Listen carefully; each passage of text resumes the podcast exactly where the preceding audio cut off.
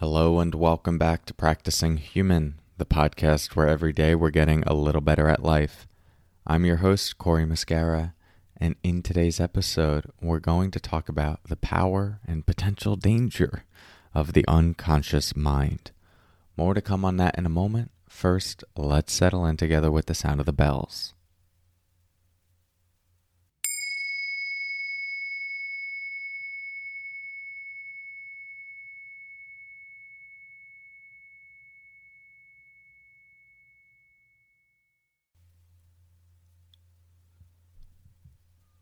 Okay.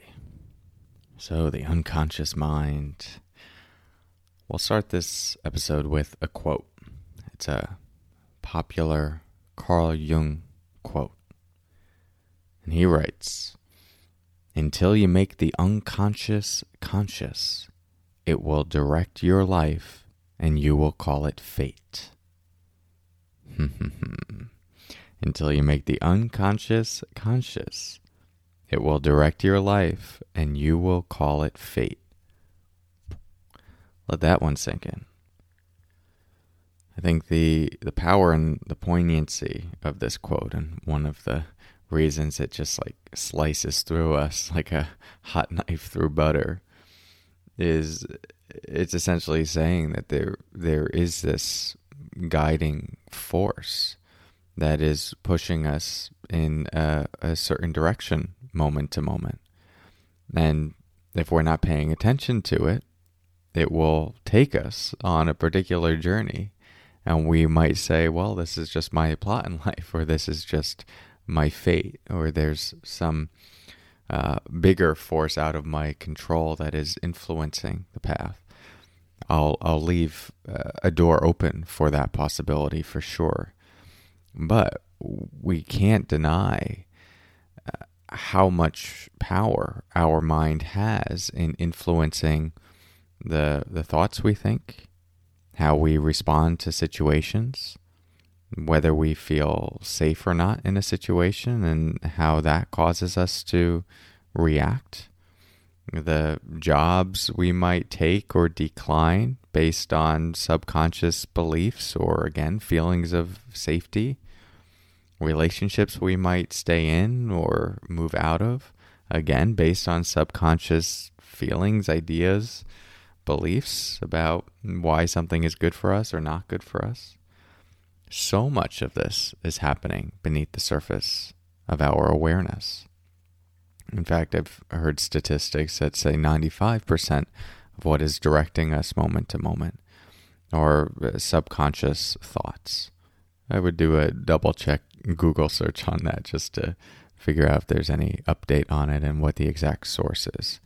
But that aside, uh, I don't think it. We need a statistic or even science to show us what we often wake up to once we start becoming more aware of our internal experience, which is that there is just so much moving through our minds moment by moment that most of the time we're just absolutely clueless to.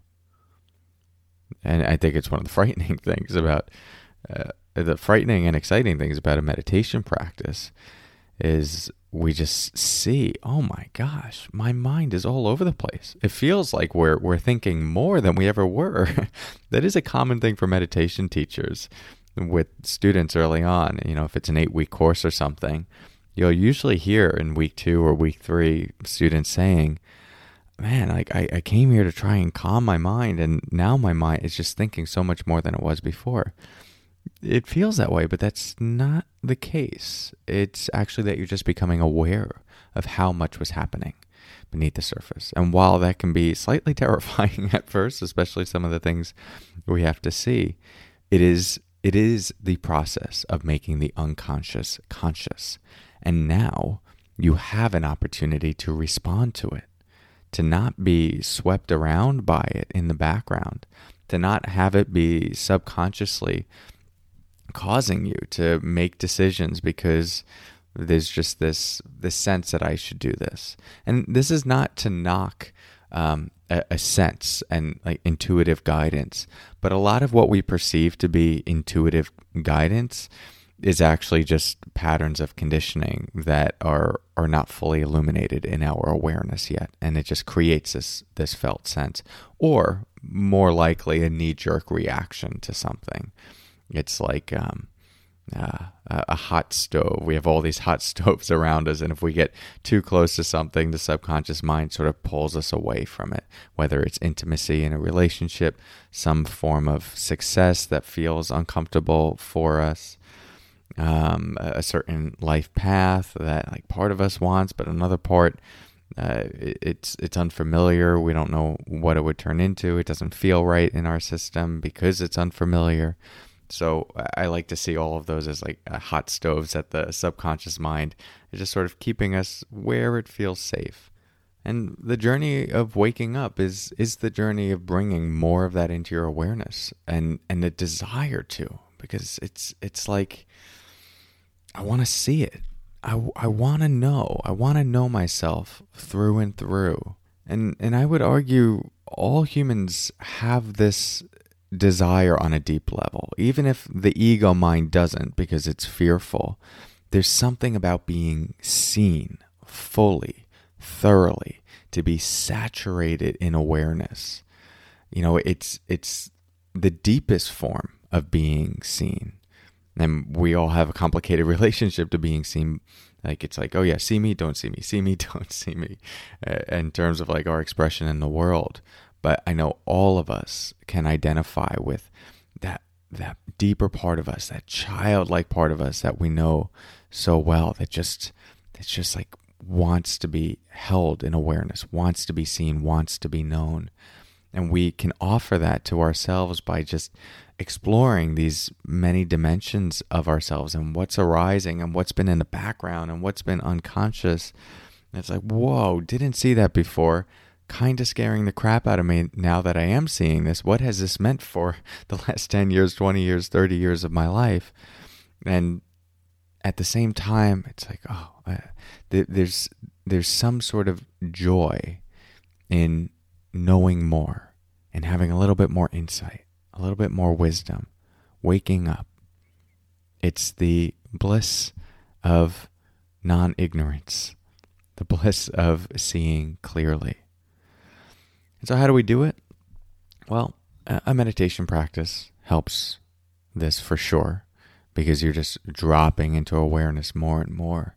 And most of what has been operating beneath your awareness starts to bubble up, and there's more space to see it. And that can be hugely illuminating. And yet, you can still have many blind spots with meditation practice because the the eye who is observing all of it is still uh, subjective. And so there might be some skillful ways to not see certain things or things that you can't see clearly because they are still the lens through which you're seeing through. So, this is where other people's uh, perspectives can be really useful. I talk about this in my book, Stop Missing Your Life, where uh, you can actually ask friends, family members, especially the people who are closest to you that you trust, um, and that you trust to, to give you respectful and honest feedback. You just say like, "Hey, uh, I'm I'm on this journey of of growth, of waking up, of getting clearer on why I do what I do. It's a, a tender exploration for me, so." go easy but uh, i'd be i'd be interested to know you know is there anything that you see in me or that you've seen over the years that you think I might not be aware of and just see what they what they say. Most people will be startled that you're asking such a, a vulnerable question. But if you do it with sincerity, people people will will share. I've done this with uh, my family, or at least my parents, um, and other other friends, and uh, it can be quite powerful and illuminating and painful. Um, but it's that feedback that really helps us grow and not have our life subconsciously, unconsciously directed. And so, again, we'll we'll punctuate this episode with that quote. Until you make the unconscious conscious, it will direct your life and you will call it fate. You have some power here. It starts with an intention to see more clearly. And if that intention is there, trust me, you will find a way. Thanks so much for your practice. I'll talk to you soon. Until next time, take care.